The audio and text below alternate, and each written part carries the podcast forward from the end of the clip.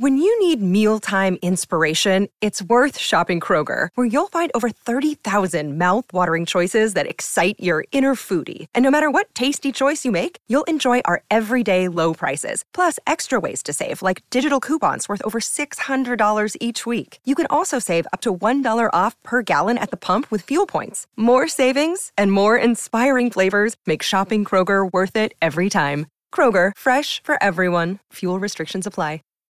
Save big on your Memorial Day barbecue, all in the Kroger app. Get half gallons of delicious Kroger milk for 129 each, then get flavorful Tyson natural boneless chicken breasts for 249 a pound, all with your card and a digital coupon. Shop these deals at your local Kroger today or tap the screen now to download the Kroger app to save big today. Kroger, fresh for everyone. Prices and product availability subject to change. Restrictions apply. See site for details.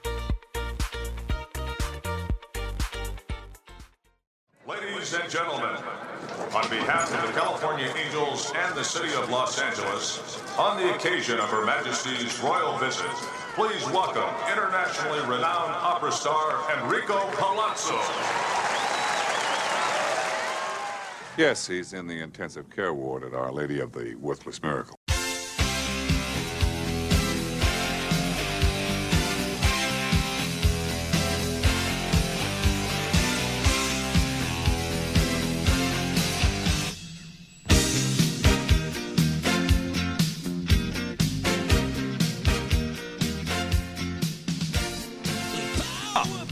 Give me two. Hey, what's up, everybody? I'm Michael Govier. He's Benjamin Chase. You know us because this is the Palazzo Podcast, Prospects Power Half Hour, two L's, two Z's, like I said. Utah. Make sure you follow us Give here, connect with us, subscribe, all that stuff. You know how it works. I'm not going to go into details. Today, it's a big moment for the show. We've been doing the show since January of 2020. Well, the Palazzo Show. We've been doing this Prospect Show now. This is our second season, right, Ben? for you and I together. Yep. And I, I love this show. I love doing it with Ben. And this is all thanks to Ben that we got today's guest from MLB Pipeline. Rarely needs an introduction, I would assume. He is the man, the myth, the legend.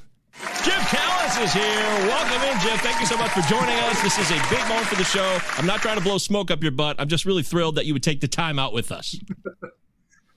Oh no, glad to. I, I love talking prospects, so anytime. I, I'm, I'm All right. Well, this is going to be a great show. The live chat will be open. We'll try to answer some questions if we can here in our time available.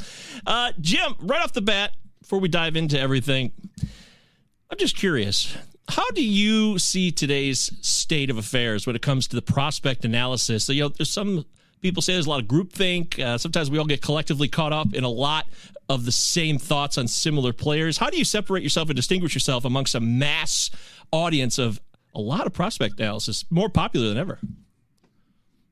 Yeah, no, I mean it's funny because when I started at Baseball America in '88, my first full time job out of college, nobody else was doing prospecting knowledge, uh, prospect analysis. I mean, the Sporting News had kind of backed out of it and kind of gone into doing. I don't know if they did a ton of prospect analysis first place, but they'd gone from being the Bible of baseball to trying to cover the four major sports, which is why Allan Simpson kind of stepped in and created Baseball America. And I think we're the only people really rating prospects. To be honest, maybe the Sporting News did a little because I know our top 100. They, they did a top 100 prospects book, which kind of inspired us to do our own top 100 prospects list. I think 1990 was the first one, but um, yeah, I mean, there, there's a lot out there today. Um, I just think, I mean, for me personally, I mean, I'll look at other lists just to see you know more of a cross check. Hey like is there somebody that i'm a lot lower on a lot higher on than the consensus and why is that? But i, I just try to do my own work. I mean i try to talk to as many people as i can you know we get i don't think we get as much data as, as some of the outlets do but we, we do get access to some of the data so we look at that we look at statistics we get to see players i mean it's obviously you can watch almost anybody on video Mhm. it exists in pretty much everybody, but it's just, I guess, do your own work. Um, uh, is this the easiest way to answer that question? Yeah. And so I guess for me, Jim, I know I think back when you guys got started, I think maybe, you know, being a guy out here in South Dakota, for me, Baseball Weekly had like once a month prospect coverage, a line stuff, you know, and then in Right. the off season they'd give you, hey, these are the like the next prospects to talk about, which is usually like three guys, and you know, if it, it was usually somebody who you were pretty darned aware of anyway, if you were anywhere, you know, a fan because they talked about them during the radio broadcasts and such.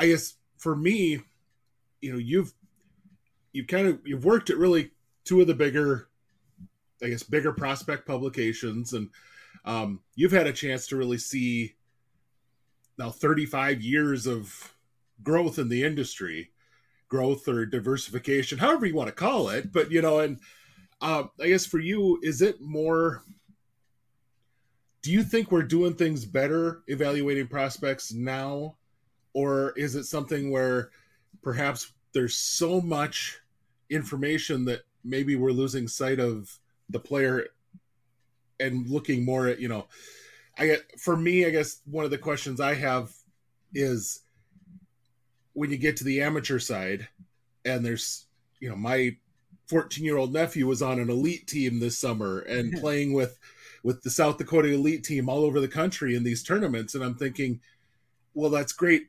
exposure for him but holy cow the fact that we have to think about that at 14 years old to me is kind of a, a scary thought yeah it's crazy i've never covered i mean I, I pretty much I've never done the international guy, so I've always started with the draft. So it's basically been high school seniors. I haven't delved lower, but I know there's sites that rank that stuff. I mean, I do think the coverage is better just because we have so much more information, and and I, I I like to think, you know, just like I think teams would probably tell you in any sport that they're drafting better, that they've learned from past mistakes. I, I, like to think I have learned a lot or have learned from mistakes and experience back in the day. But you know, we, we have so much more information. I mean, when I started, I mean, this can make me sound really old. There, there was no internet.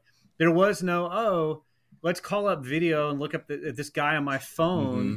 Like it was like when I worked at Baseball America, our most amazing piece of technology when I started was we had a one eight hundred number for subscriptions.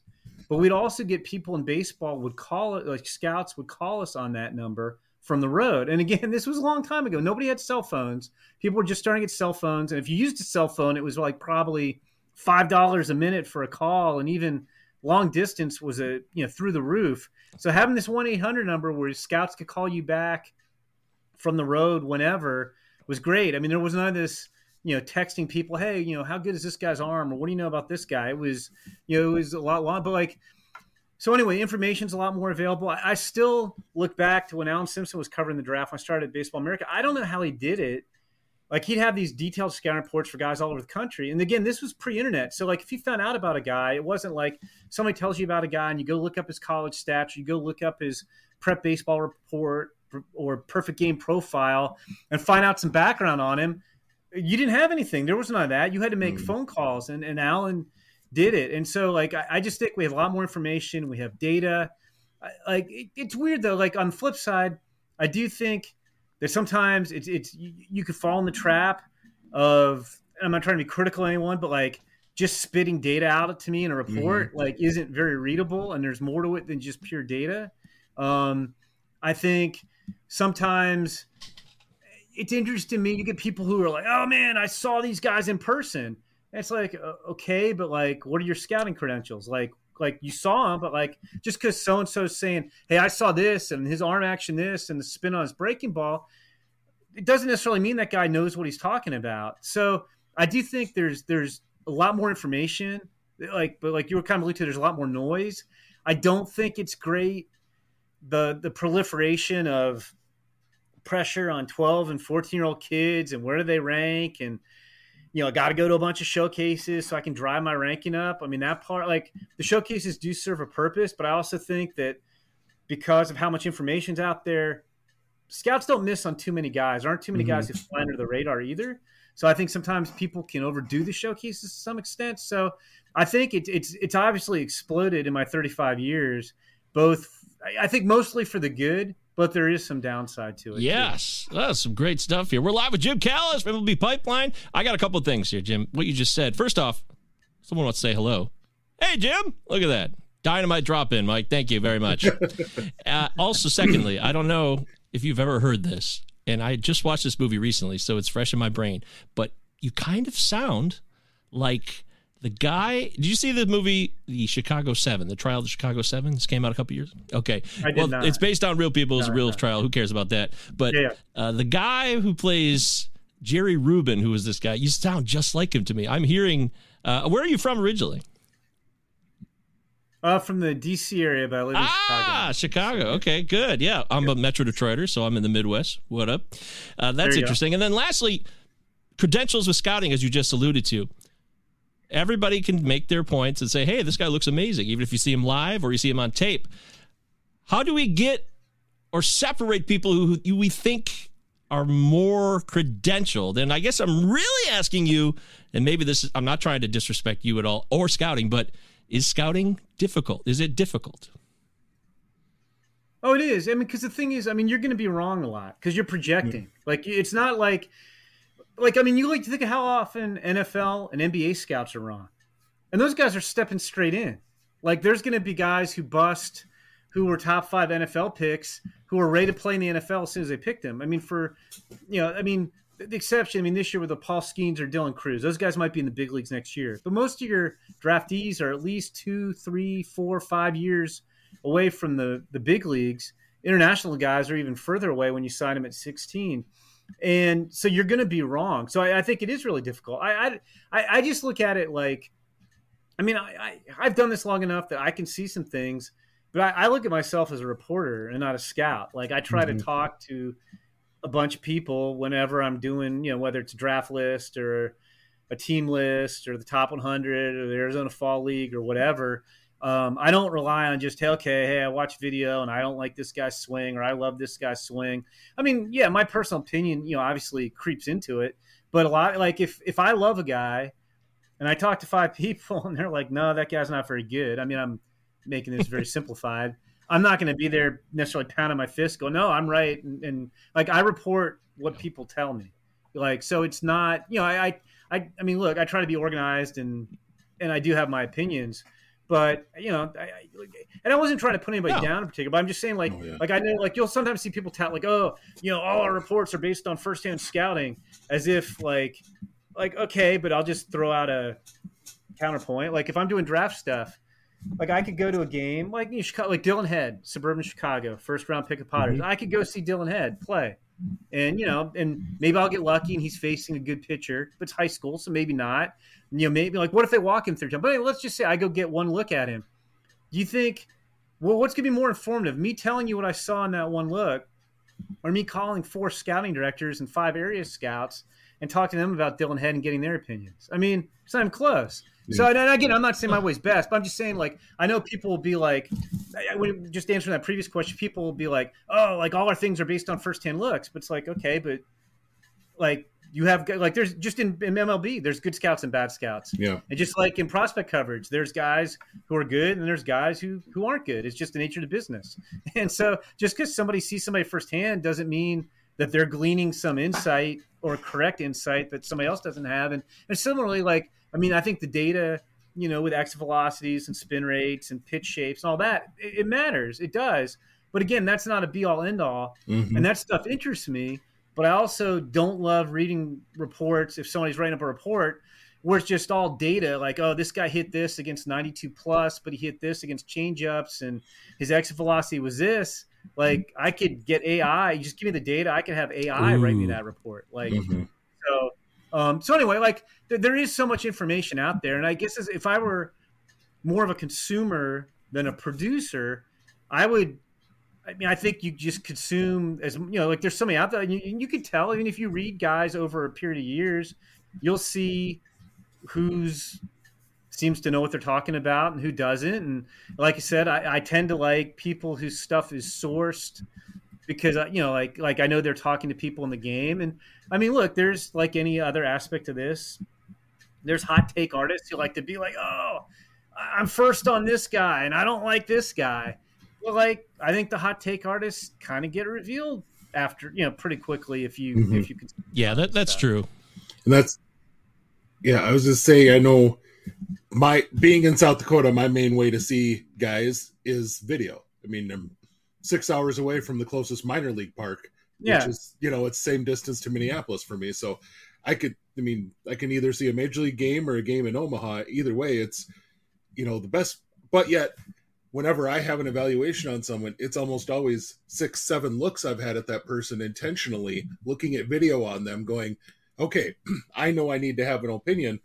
Let's see.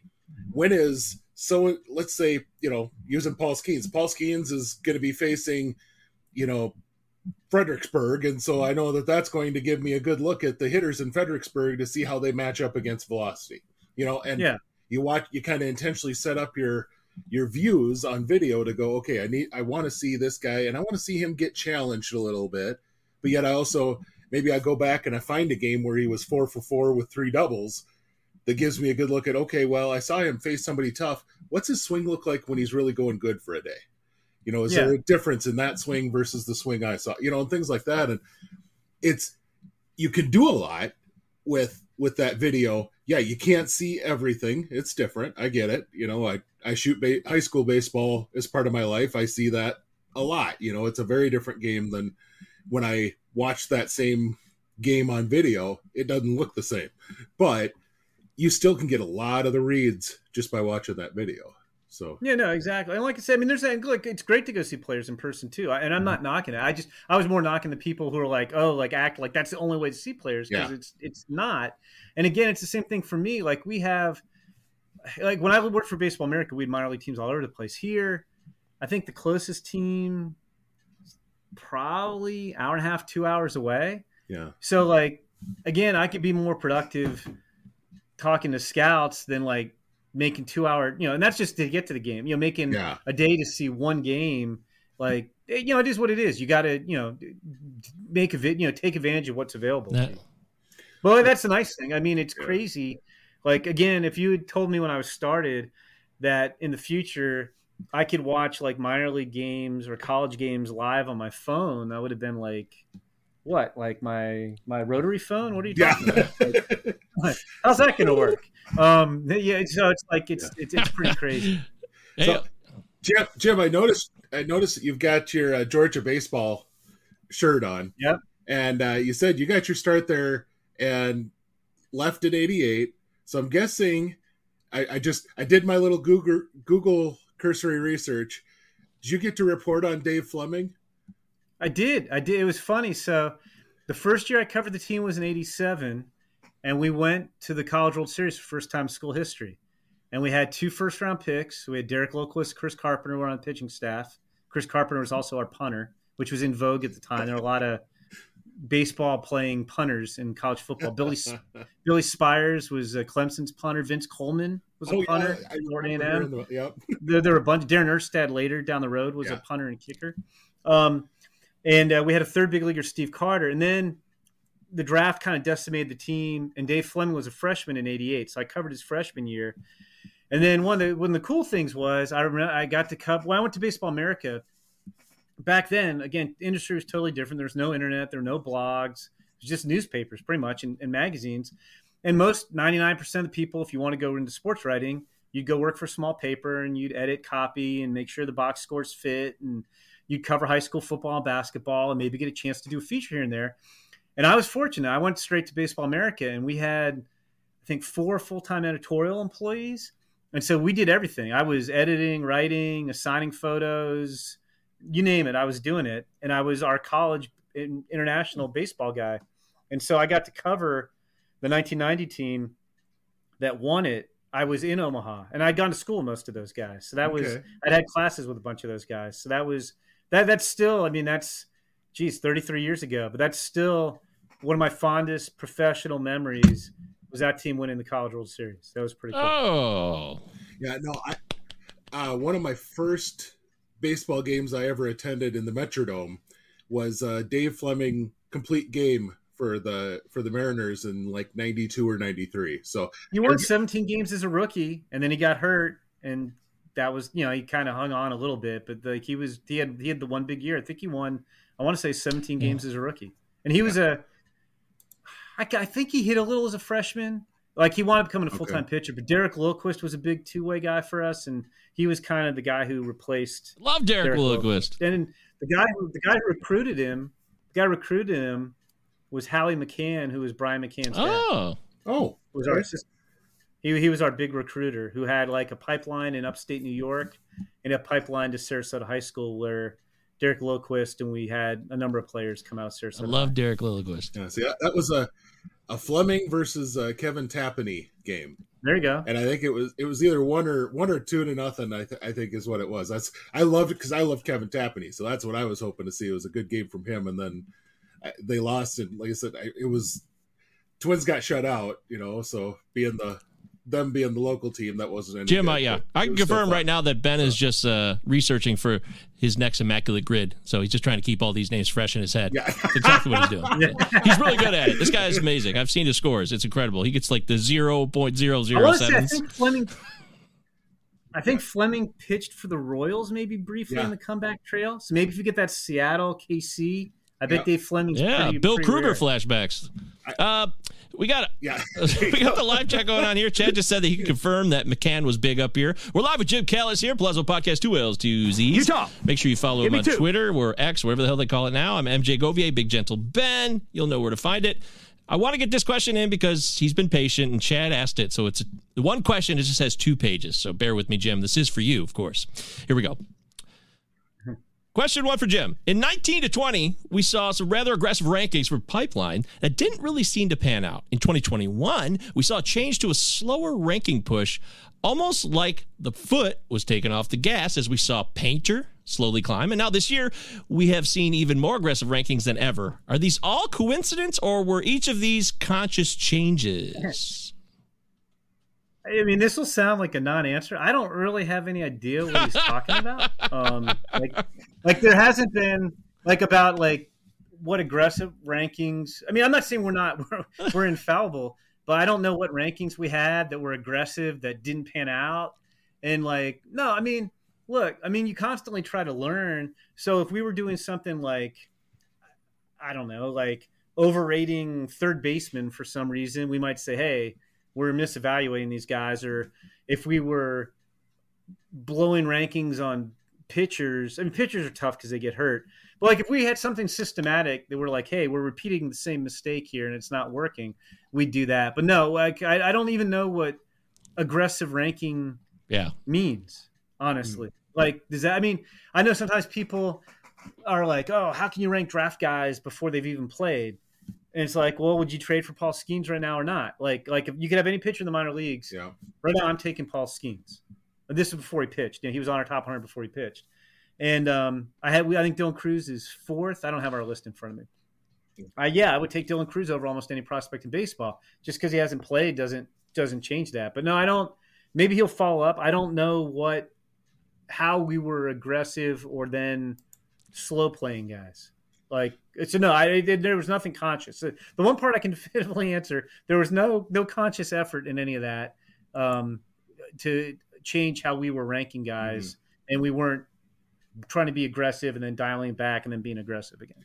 So something like, for instance, um, you know, I, I was covering Braves prospects when Maitan came up, and boy, that just that changed how kind of you'd listen to Brave, Braves guys now. They're just they're not ever ready to buy into an international guy anymore. you know, I mean, Guanipa looks like the thing. You know, he looks like he could be a heck of a prospect, but nobody really wants to buy into him because they got burned so bad by Maitan. Never mind that Maitan got taken away, but you know that that burned a lot of of coverage and nationally too because Maitan was up in like the top twenty of a lot of people's. I know. I think we had him in the 30s or 40s. Yeah. It- the international guys are tough, and here's why they're tough: because one, you're projecting so far ahead Mhm. um, on these guys. So that's one. So we generally almost never rank guys until they start playing and go from there. Like we will rank them on the team list, but not on the top 100. And so, on one hand, you're like, these guys are so far away. We need to be cautious. Kevin Maitan's a cautionary tale, obviously. Um, Cristian Hernandez, we ranked pretty quickly, and he's kind of leveled off in the Cub Mhm. system. Jasson Dominguez, we were talking about this. We moved him down our list when we did our midseason update, and he's hit like 400 since Yeah. then, and now he's in the big league. So it's like, and he was in like 240 and on pace for like 160 strikeouts, even though he's young in Double A. It's it's it's tough to know what to make of these guys. So, but you get torn because on the other hand, you look at how many great international players there are in Major League Baseball, and then how many? You know, it's like so we feel like we're we're on those guys again. It's I wouldn't say it's a conscious, but we're like we're slow to recognize it. We make them prove it because they're so young, and then you feel like oh we're missing the boat. So when a guy gets like super hyped, you're like okay we're gonna rank that guy, and like we didn't rank Wander Franco or Vladimir Guerrero Jr. right away, but we did rank them pretty quickly and aggressively once they played in the Appy League. It's it's just it's just tough because the other thing is they sign and then they go play in the Dominican Summer League, which isn't it's like I don't know the equivalent of high school ball maybe like like it's like it's better players, but like it's 16, 17 year year olds. You guys aren't throwing strikes. Guys don't have much of an approach. It's hard to really read anything of like. I don't think those stats are very predictive mm-hmm. at all, unless the guy is struggling. Then it's a, a point of concern. But yeah, it's we talk we still talk about Maitan like like we like he was supposed to be as good an international prospect as there had been in years and he hasn't been very good at all yeah. and so do you get aggressive with them or do you you know dial back on them yeah i mean look at that i mean that's a pretty good yeah you crushed this I mean, yeah. Ohtani's kind of a, Ohtani's a little bit of a freebie because he was coming over from Japan, but what's funny is our scouting report on him was glowing and it was probably light in retrospect. yeah, 2018, the top three: Ohtani, Acuna Jr., and Vladimir Guerrero Jr. That's that's outstanding. Eloy is a guy he gets hurt, but his talent's there, so I would totally support that still. And then there's obviously the guys that don't always work out. You know, Victor Robles, he can't hit, he can field, he can run. So yeah, he. I mean, the data was a concern on him. He he didn't mm-hmm. have high exit velocities. Um, and that's proven out. He just does not hit the ball. It's a crapshoot. I mean, couldn't you say it's still a crapshoot, even yeah. though you put tons of work into this, right? Is that fair to say?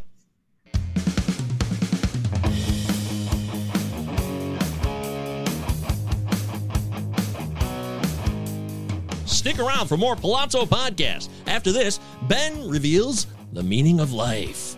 Up next on the Palazzo podcast. What's the easiest choice you can make? Window instead of middle seat? Picking a vendor who sends a great gift basket? Outsourcing business tasks you hate? What about selling with Shopify? Whether you're selling a little or a lot, Shopify helps you do your thing, however you cha-ching. Shopify is the global commerce platform that helps you sell at every stage of your business. From the launch your online shop stage to the first real life store stage, all the way to the did we just hit a million orders stage? Shopify's there to help you grow. Whether you're selling scented soap or offering outdoor outfits, Shopify helps you sell. Wherever and whatever you're selling, Shopify's got you covered. Sign up for a $1 per month trial period at shopify.com slash try. Go to shopify.com slash try now to grow your business, no matter what stage you're in. Shopify.com slash try. When you need mealtime inspiration, it's worth shopping Kroger, where you'll find over 30,000 mouthwatering choices that excite your inner foodie. And no matter what tasty choice you make, you'll enjoy our everyday low prices, plus extra ways to save, like digital coupons worth over $600 each week. You can also save up to $1 off per gallon at the pump with fuel points. More savings and more inspiring flavors make shopping Kroger worth it every time. Kroger, fresh for everyone. Fuel restrictions apply. Save big on your Memorial Day barbecue, all in the Kroger app. Get half gallons of delicious Kroger milk for 129 each, then get flavorful Tyson natural boneless chicken breasts for 249 a pound, all with your card and a digital coupon. Shop these deals at your local Kroger today or tap the screen now to download the Kroger app to save big today. Kroger, fresh for everyone. Prices and product availability subject to change. Restrictions apply. See site for details. Yeah, yeah, I, I would. I mean, it's funny. I mean, it's just like I don't think teams would ever acknowledge. I mean, the playoffs are a crapshoot because it's like you're playing these short series now. I mean, if you're a wildcard team, you got to win four short series. Even if you're best record in baseball, you got to win three short series. And but nobody ever wants to say it's a crapshoot because then it, it somewhat I don't know. It feels like it diminishes it. And no, I would say that it, like if you could have one factor in uh, take my job out. Let's say I'm a team. I'm trying to develop talent. If you could have one factor the, the biggest factor might be luck. I mean, whether it's injury luck or you know, there's all these stories. You know, guy discovers a pitch. Well, the Dodgers been in the playoffs here for ten years straight, right? I mean, obviously. Yeah, it's like the oh, Braves oh, yeah. back in the day, and like they've they've got. Oh, Ben's ready to talk about that for two it. hours. Like, yeah, I mean, no, no, no. I don't want to go back and remember that. but, but you're right. I mean, with the problem, I mean, Yeah. you can have we have more information than ever, and you can look at any, you know, whether it's our list or Fangraphs or Baseball America or ESPN or the Athletic or baseball, whoever's list you want to look at, take them all. Like I just rattle off six of us who I think are pretty established, and we could go back. We could five years from now look at our list and you think, think about all the data and video and resources we have that we didn't have before, and we look at our list five years from now, and it's gonna be the same thing. We're gonna be like, man, that guy's good, that guy's good. Oh, that guy's not good. Oh, that guy got hurt. Like, like just think about. I mean, Andrew Painter didn't do anything wrong. Andrew Painter looked awesome a year ago. Andrew Painter coming into the year, best pitching prospect in baseball. Is he gonna make Phillies open day roster? If he doesn't, he's gonna be up. He's gonna help him. And now he might not pitch till 2025. Um, and I don't think we're. I mean, and that that one's not anybody was Right. wrong. He just got hurt. But like, there's gonna be guys who we have ranked very highly who you know have a flaw that hasn't been exposed yet, and Yeah. get exposed at the big league level a lot. Well, There, there's off-field stuff too, Yeah. like guys getting Yeah. into trouble, or well, I mean, Yeah. I mentioned Wander Franco. Well, We I mean, need to talk you can't predict but, that like, crap. Who could Yeah. see that coming? Well, and, and and actually, that one kind of tails right into. I was just looking at the the 2019 list, and probably if you wanted to say your biggest quote unquote miss in the top 10 is Forrest Whitley. But going into that, absolutely, the stuff is absolutely best in baseball at the time, as far as a pitcher. And then Nick Senzel isn't looking too good either. At least he's Well, got Can't stay healthy either. He had vertigo. He's got all I mean- kinds of stuff going on there. Yeah. Yeah. But I mean, Whitley ended up having that. You know, got himself into some trouble as far like off field. It was that was a minor thing. That was I think he took Adderall. He had a long Yeah. drive or something, but it was just crazy because like I like the years now run together on Forrest Whitley. I can't even remember Yeah. what years what anymore. Like was he drafted in was he drafted in seventeen? 16 or 17. Um, Whatever year he was drafted. He- His first full year in pro ball, he got to double A and he Yep. looked awesome. And he went to the fall league. And I would have thought he'd make the rotation the next year. And that was the year he got suspended and he got hurt a little bit. So he's back in the fall league. He led the fall league in strikeouts two years in a row. And I always say with him, I've never I've seen him pitch like seven or eight times live. He just looked great every time. So I'm great for two straight years in the fall league, and then he just hasn't been able to stay healthy. And I do our Astros list too. So coming into the year, let's see, twenty is at sixteen. Yep. Yeah, 16, yeah. Sixteen. Um, so coming into this year, I think I ranked him. Maybe we do we have our list done? Yeah, I guess we did. I think I ranked him twentieth on the Astros list, which was the lowest we've ranked him in a while. He's not even on the list now. We dropped him mid season because he, I think he's had shoulder issues. But the funny thing was, I was in spring training. I was at Astros camp. I saw him pitch two innings, and he looked awesome. And I was like, I like, like I wasn't saying, oh, I'm all in. Let's put him on the top 100. But I was like, Forrest Whitley looks really good. So I, I think that maybe I just have to be. They need to hire me to shadow Forrest Whitley. 'cause, like I said, I've seen him pitch. I saw him pitch in, at Wrigley Field in the Under Armour game, probably in 15, um, and he pitched good there too. I think I've seen him pitch literally eight times in my life in person, and he's looked really good eight times. And that's like you, with the pitchers, you just know. I, I can go way back to when I started at, at Baseball America. I think the second year we did the top 100, 1991, it's either 91 or 92. The Mariners had a pitcher named Roger Salkeld, Oh, yeah. who was like probably number three on the list, and he got hurt and he never made it. Yeah.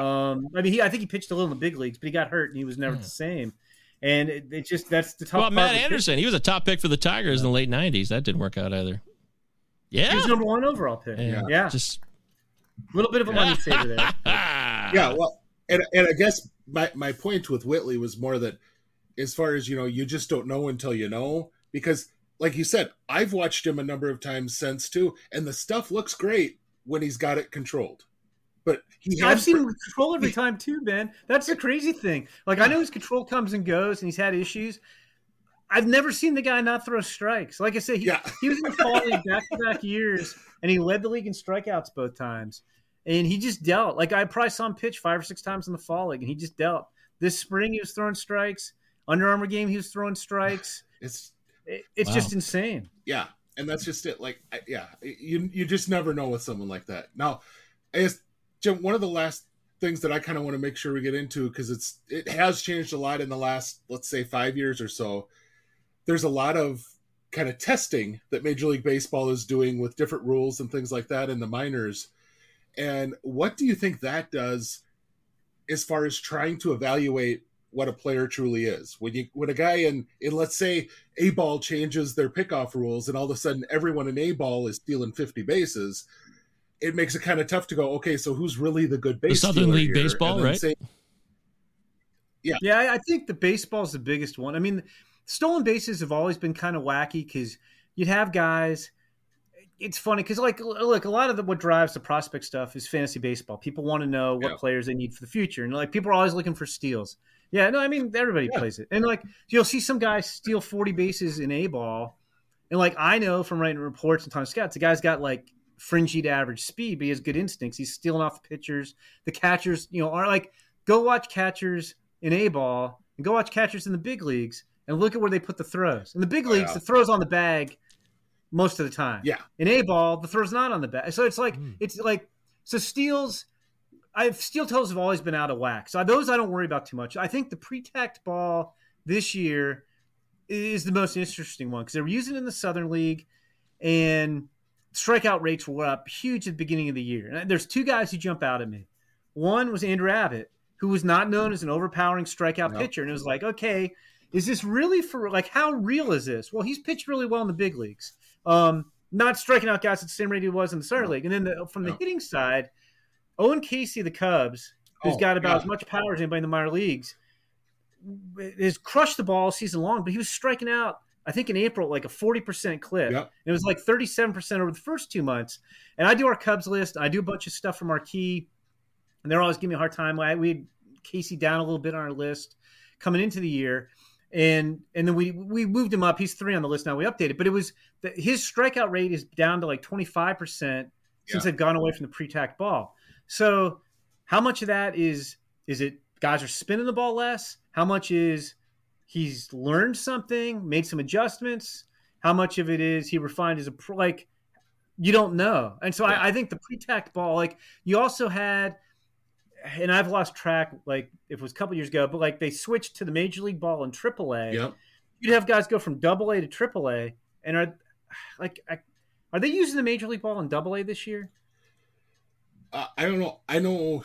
I guess I know they were talking about one point, but I know yeah. they're using AAA. So you would see yeah. guys go from Double A to AAA, and I have. I remember doing the AAA championship game one year, probably 2019 with Jim Kaat was one of the broadcasters, and he was showing looking at the AAA ball, and I think he described it as like a rock with seams hmm. painted on it. Like it was like it was like the major league balls are like ridiculous. Like like and again, I mean they've been tweaked since then, so maybe not yeah. as bad. But he's just like like I would not like to pitch with this ball at all. But you would have guys go from double A to triple A and just get rocked. And similarly, you'd have guys put up huge offensive numbers in triple A and Yep. There's some bandboxes in AAA too, so you have to factor that in. It's tough, but I, I do think the pre-tacked ball, and because they only used it for part of the season, you know, I don't know if there's enough, you know, data on either side to make comparisons.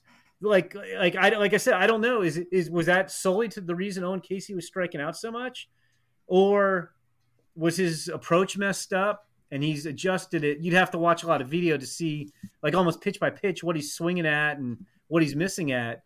But yeah, it is it is when they do that stuff, you kind of have to take that into consideration. Mm-hmm. Like even with I'll give you another one, the um the ABS system yeah, I was just going to bring that up. Yeah. Um like that's another reason I think offense has been up in AAA this year is talking to farm directors and scouts. They, so they're, they're, they're trying. We're eventually going to have ABS in the big leagues. Whether it's going to be calling every pitch, or whether it's going to be the challenge system, which is actually kind of cool. I've seen them both in Arizona Fall League. We don't know. But one of the biggest gripes hitters have with ABS is if you set up your three dimensional box, like you can have a pitch. Uh, I don't have a, I can't do it here. You could have a pitch like kind of come in and clip the bottom of the strike zone. Yeah. And then continue to break. And it's like the catcher's catching almost in the dirt. And it's a strike because it clipped the bottom corner of the strike zone or or whatever. And so the ABS system, I my understanding is they have kind of configured the strike zone to eliminate those strikes. So the strike zone actually is smaller than pitchers certainly would agree it should be. And so that's been an adjustment too. When you come from double A to triple A, the strike zone suddenly shrinks on you while you're trying to make the final step to get into the big Hmm. league. So again, you kind of have to take that into consideration as well. And then you get to the big leagues, and there's no ABS. So yeah, it's like all that stuff. Teams are definitely trying to figure that. And like Yeah. I know, for example, um, like even non ABS, but like I was just thinking about strikes and how they're kind of arbitrary. I know when Evan Carter was in spring training with the Rangers, he had like 30 plate appearances or 20 plate and drew like 10 walks. He also struck out seven times. And the Rangers told me, I think like three or four more, about half of his strikeouts were on balls outside the strike zone. Like his eye is that mm-hmm. good, and he just does not swing. Like the ball's like a half inch off the plate. Evan Carter doesn't swing. Like his his strike zone is that refined. I, I might be exaggerating, but you know what I'm saying. Like he's Yeah. that honed in, and he was getting rung up on pitches that that when they looked at the the TrackMan and the Hawkeye were not strikes, but were mm-hmm. called strikes. So so that's another one. The ABS is a it's it's tough on pitchers to adjust. Like I know talking to the Giants about Kyle Yeah, Harrison. I was just that's what I was going to bring up. Yep. and his control has never been. It's funny because No. he was a, he was more of a polished lefty in high school, and then his stuff. He told me I talked to him this a couple springs ago. He only got to pitch once his senior year because of the pandemic, and his stuff had made a leap in that one start. So it wasn't like his stuff made a leap in pro ball when we saw him in 21. He thinks his stuff would have made a leap in 20 had he been able to pitch. And but anyway, 21, 22, he's trying to harness it. And at the beginning of this year, he was walking like seven or eight guys per nine. And that's, I think, because his stuff moves so much and because the, sh- the strike zone shrunk on him Yeah. in triple Wow. Yeah, he he had an interview recently after one of his starts where he said, you know, now instead of pitching to a spot, I can let my ball do what it does, or I let the pitch Yeah. do what it does, and in the major leagues, my catcher can take care of the rest. Which Yeah. And, and, th- and there's a lot to say about that. The Yeah. art of pitching. That's right. And it may be what you're alluding to here, Jim. I'm not saying that's what you're saying, but I'm thinking now that maybe some of these inflated pitching numbers at AAA across both leagues, PCL, International League, maybe it's not just the yeah. ballparks. Maybe it's also a combination of the ballparks and the strict. well, well, I mean, if you're getting fewer strikes called, Yeah. you're right. If you're getting fewer strikes Yeah. called, you're putting the hitters in hitters Really interesting. counts. Yeah, I mean that's part, of it. You know, you got yeah, so that's part of it too. So it's it's that, that's why I mean Kyle Harrison. I I mean I don't have his numbers for him, but I think he still walked maybe over five per nine innings in AAA.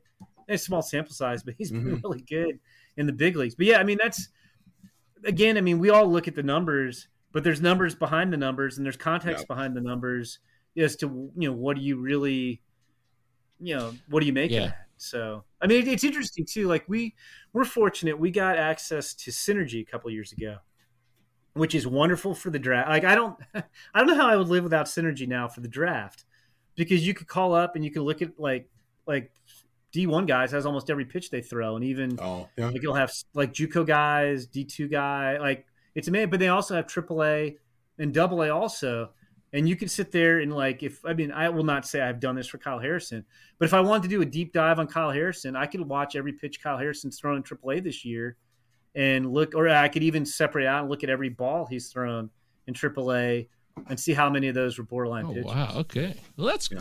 that is great stuff. That is really fascinating. I'm going to apply that to my own fantasy prospect analysis going forward. It's something I'm going to really consider. And if I could take away one thing at least from this show, that's a fantastic day. There are two quick things here I wanted to hit on because these people have been patient.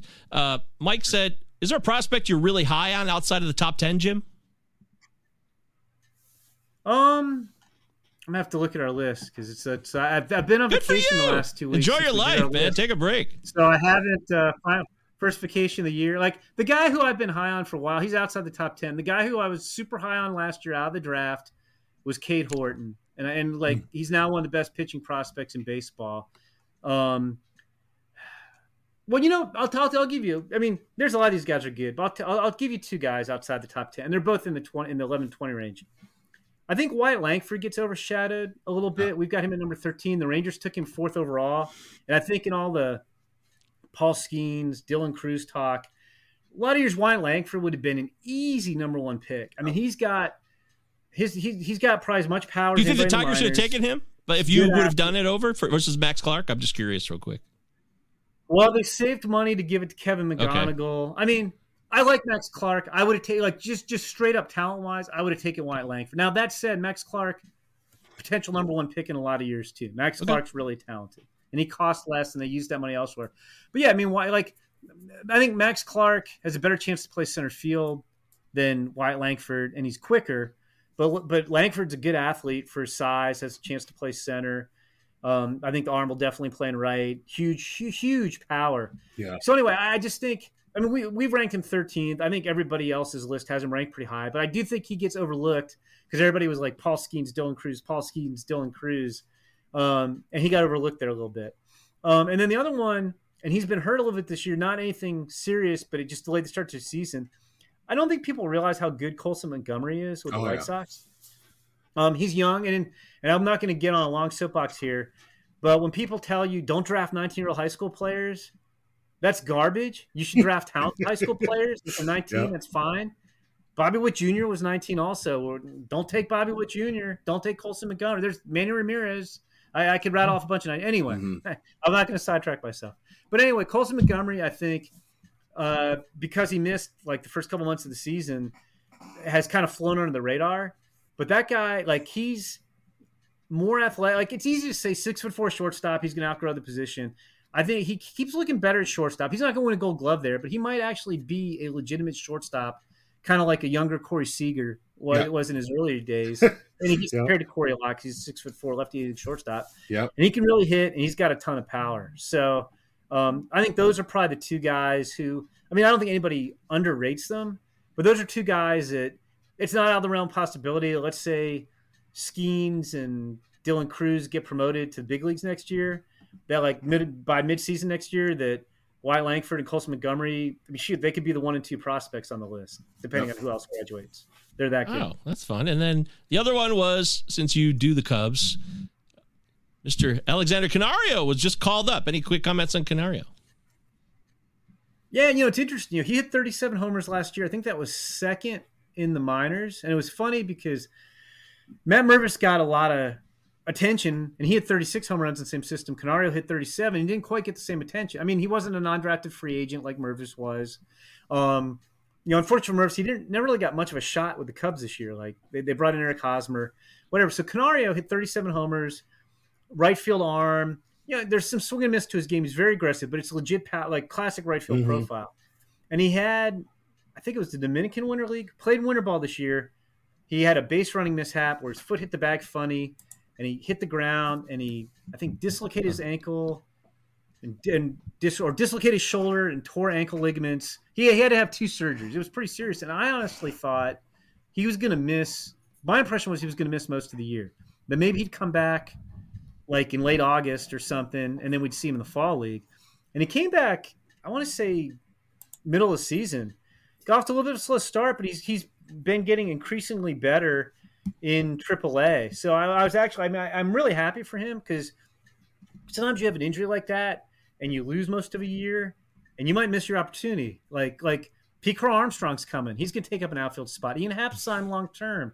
They got Suzuki. Morel. Um, I, I'm thinking, of- you know, they got Talk, Mike Mike Tauchman's playing out of his Yeah. mind. Yeah. Cody Bellinger, like, crazy. where's Cody, Cody Bellinger coming back? So anyway, they had Owen Caissie's coming too. So like you, you, it was not impossible that let's say he missed most of this year, that PCA makes a team next year and Casey's up by midseason, and Alexander Canario never really gets a shot. Like like that could have happened. So he's got legitimate power. I'll be interested to see. I haven't. I, I saw he got promoted. I haven't seen any statement like, "Oh, he's gonna play." You know, this is gonna be his role. How much at playing time he's gonna get. You know, he's he's the type of guy who could struggle in the majors initially because he does have. He's more of a power over hit, aggressive guy, and I'm sure that scouting reports out there. So I'm sure major league pitchers are gonna be like, "Okay, let's see if he chases a little bit." But he also has power, so it'll be interesting. I, we'll see. Like, I don't know if this precludes Pete Crow-Armstrong coming up, like because the rosters expand by two more Mhm. tomorrow. Yeah. So maybe we'll see PCA. Remember the good old days? Um, 40 man no, I- I rosters? was Those were the that was- days.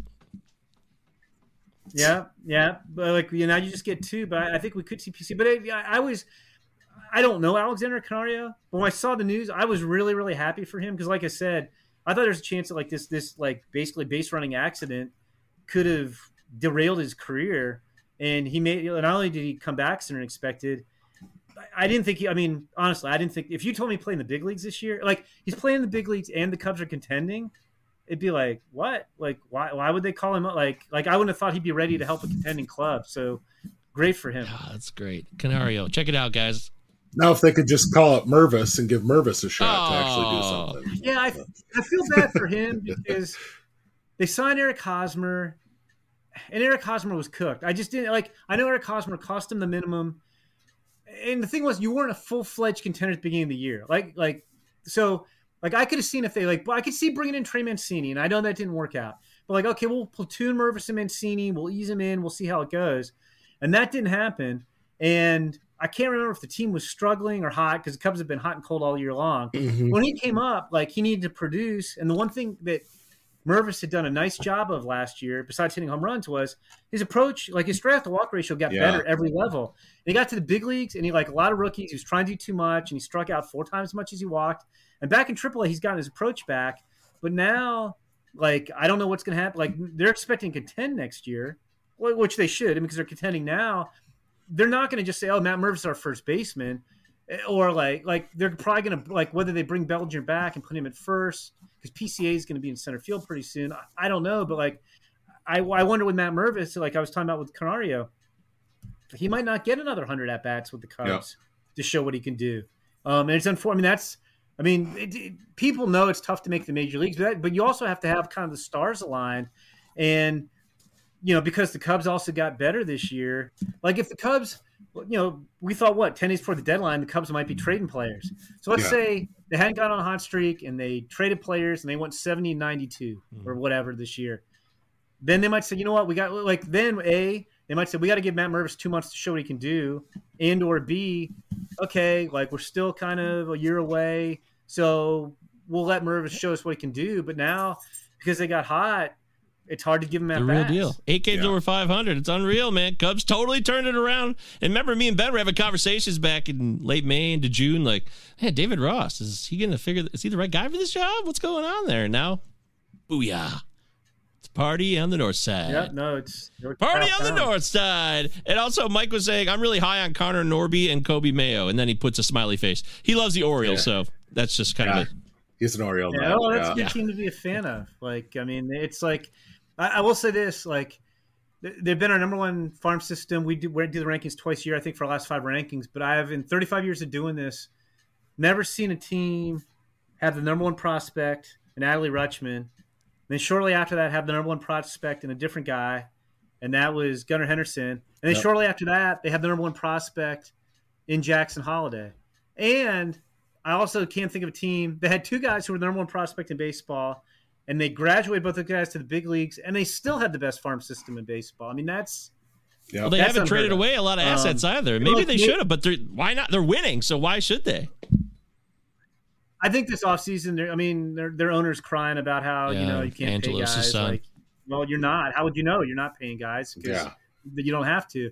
But um, no, I I think this offseason, now that I mean they're going to make the playoffs. Clearly now their window has opened. That they're going to have to consult. Like I like Norby and I like Mayo too. It's just like where are all these guys going to play? You know, I mean, you have you have Gunnar Henderson and Jackson Hall. They have to play somewhere in the infield, and you have Mayo and I mean, you have Mountcastle at first, and you have Joey Ortiz, and you have Norby. Norby might be an outfielder, but they got Colton Cowser and Heston Kjerstad are trying to break They have the an all MLB too. prospects Like, team, like the whole major league roster in another year and a half, just all of their prospects across the board, outfield, infield, catcher. Yeah. catcher. Yeah, no, pretty much. Like they just need to find some pitching. So I think, I think we'll see them do make some moves this offseason and probably like I, you know, whether it's sign, trade, or both. But they're also getting to the point where not only do have all these prospects, they're all in AAA in the majors. So they're starting to stack up. So you kind of need to either have a place to play them or or trade That's a good point. Well, I got to tell you, this has been a real pleasure. Jim, you crushed it. You had so much information, and there's so many more questions I would want to ask, but we will save it for another time. Uh, we'd love to have you back if you ever get a chance. Sure. I love talking baseball. Thank you so Yeah. much to Jim Callis, MLB Pipeline. Anything you want to mention, Yeah. Jim, that you didn't get to mention? Um, no, I mean, just invite people to check out our site, MLB Pipeline. The nice thing is, I mean, because it's MLB.com and we're trying to promote the game. Everything's free. All our scouting reports, all the videos, all the all that stuff's free. Um, you know, I guess our next big project, I got, as you can see it here, this is our, my daughter's puppy who's It's five, almost five o'clock here, which is when the we're watching our daughter's puppy along with our three, and he's really hungry. Yeah, I so think I saw gnawing on me. three Stop gold, two or three golden retrievers and a picture on your Twitter profile. I was like, oh, I love dogs. Well, we we have three. Those are ours. Oh, this wow. is my daughter's, who's who's home for college. He's going back to Seattle soon, but he's Okay. apparently gotten hungry. But um, I'm getting distracted. What was I? What was I saying? MLB pipeline before rules. Any, any- anything you're looking to promote? Oh, promote? MLB pipeline. I said it's all for SC. Our next big thing, like it's crazy that we're almost done with the season, but I think our next big thing, we'll probably do some college and high school top twenty draft lists at some point in September, and then we got Arizona Fall League. Are you gonna be out there, Jim? So, dude, I am. I think I'm out there for the first and Oh. last week. Are you We're there during first out, pitch so- Arizona or not? Is, is okay? I don't Yeah. think I've I gone the last couple year. years, and I, I don't. If you'd been there and I didn't meet you, there's a lot of people there. No, I, I, I, I've- I've been in the past. I haven't the last couple of Oh years. yeah, it's, it's cool I'm, event, so. I'm a lifer now, so uh, if I ever get a chance to see you out there, I'll definitely say hi, and it'll be a pleasure to talk to Jim Callis. Make sure you follow. What is it this year? Because is it going to be the same weekend? yeah, it's November second through the fifth. I'll be out there. I'll be I'll be there for the. I, I will come back for the Fall Stars game and then stay. Oh, for the great. Okay, cool. So Yeah, that's on I a Sunday. unless I get eaten by a pack of Never. They're so here. sweet. They're the sweetest dogs on earth. I love golden retrievers. They are. Although this one's very hungry. I've got my our six year old golden retrievers looking at me like, "What is the puppy doing?" And we have two other golden retrievers wandering around the house. Well, make sure if you love golden retrievers, you're following Jim on Twitter. Of course, that's what you should always be doing. Uh, ben, Big Gentle Ben, on Twitter. Ben, you were the one who made this happen. Jim, thanks for liking Ben enough to come on the show. I really appreciate that. And anytime. Pete, I mean, everyone loves Ben. fight. Ben's the Yeah. best. Big Gentle Ben on Twitter. He's he's also nominated for an Internet Baseball Writers Association Award for Best Prospects Writer. So please vote for Ben, which is currently going until September 8th. And yes, I'm up for host. You can vote for me too. But I'm more interested in seeing Ben win for the Prospects Writer Uh, because that would. Yeah. Six year old Oh, kids boy. too. So. I was say, now All. Well, thanks dogs everybody. over This the has been the Pallazzo Podcast. Two L's, two Z's. From Jim Callis. We Give appreciate it greatly. Ben, Michael. Thanks everybody in live chat. We'll catch you guys next time. Prospects is a curious thing. Make a person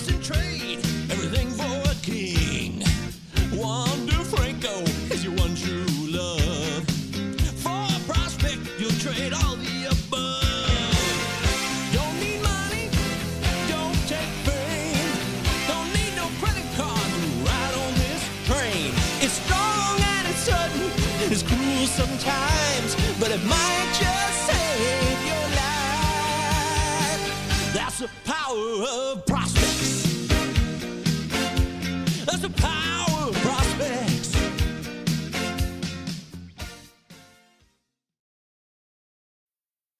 need mealtime inspiration, it's worth shopping Kroger, where you'll find over 30,000 mouthwatering choices that excite your inner foodie. And no matter what tasty choice you make, you'll enjoy our everyday low prices, plus extra ways to save, like digital coupons worth over $600 each week. You can also save up to $1 off per gallon at the pump with fuel points. More savings and more inspiring flavors make shopping Kroger worth it every time. Kroger, fresh for everyone. Fuel restrictions apply.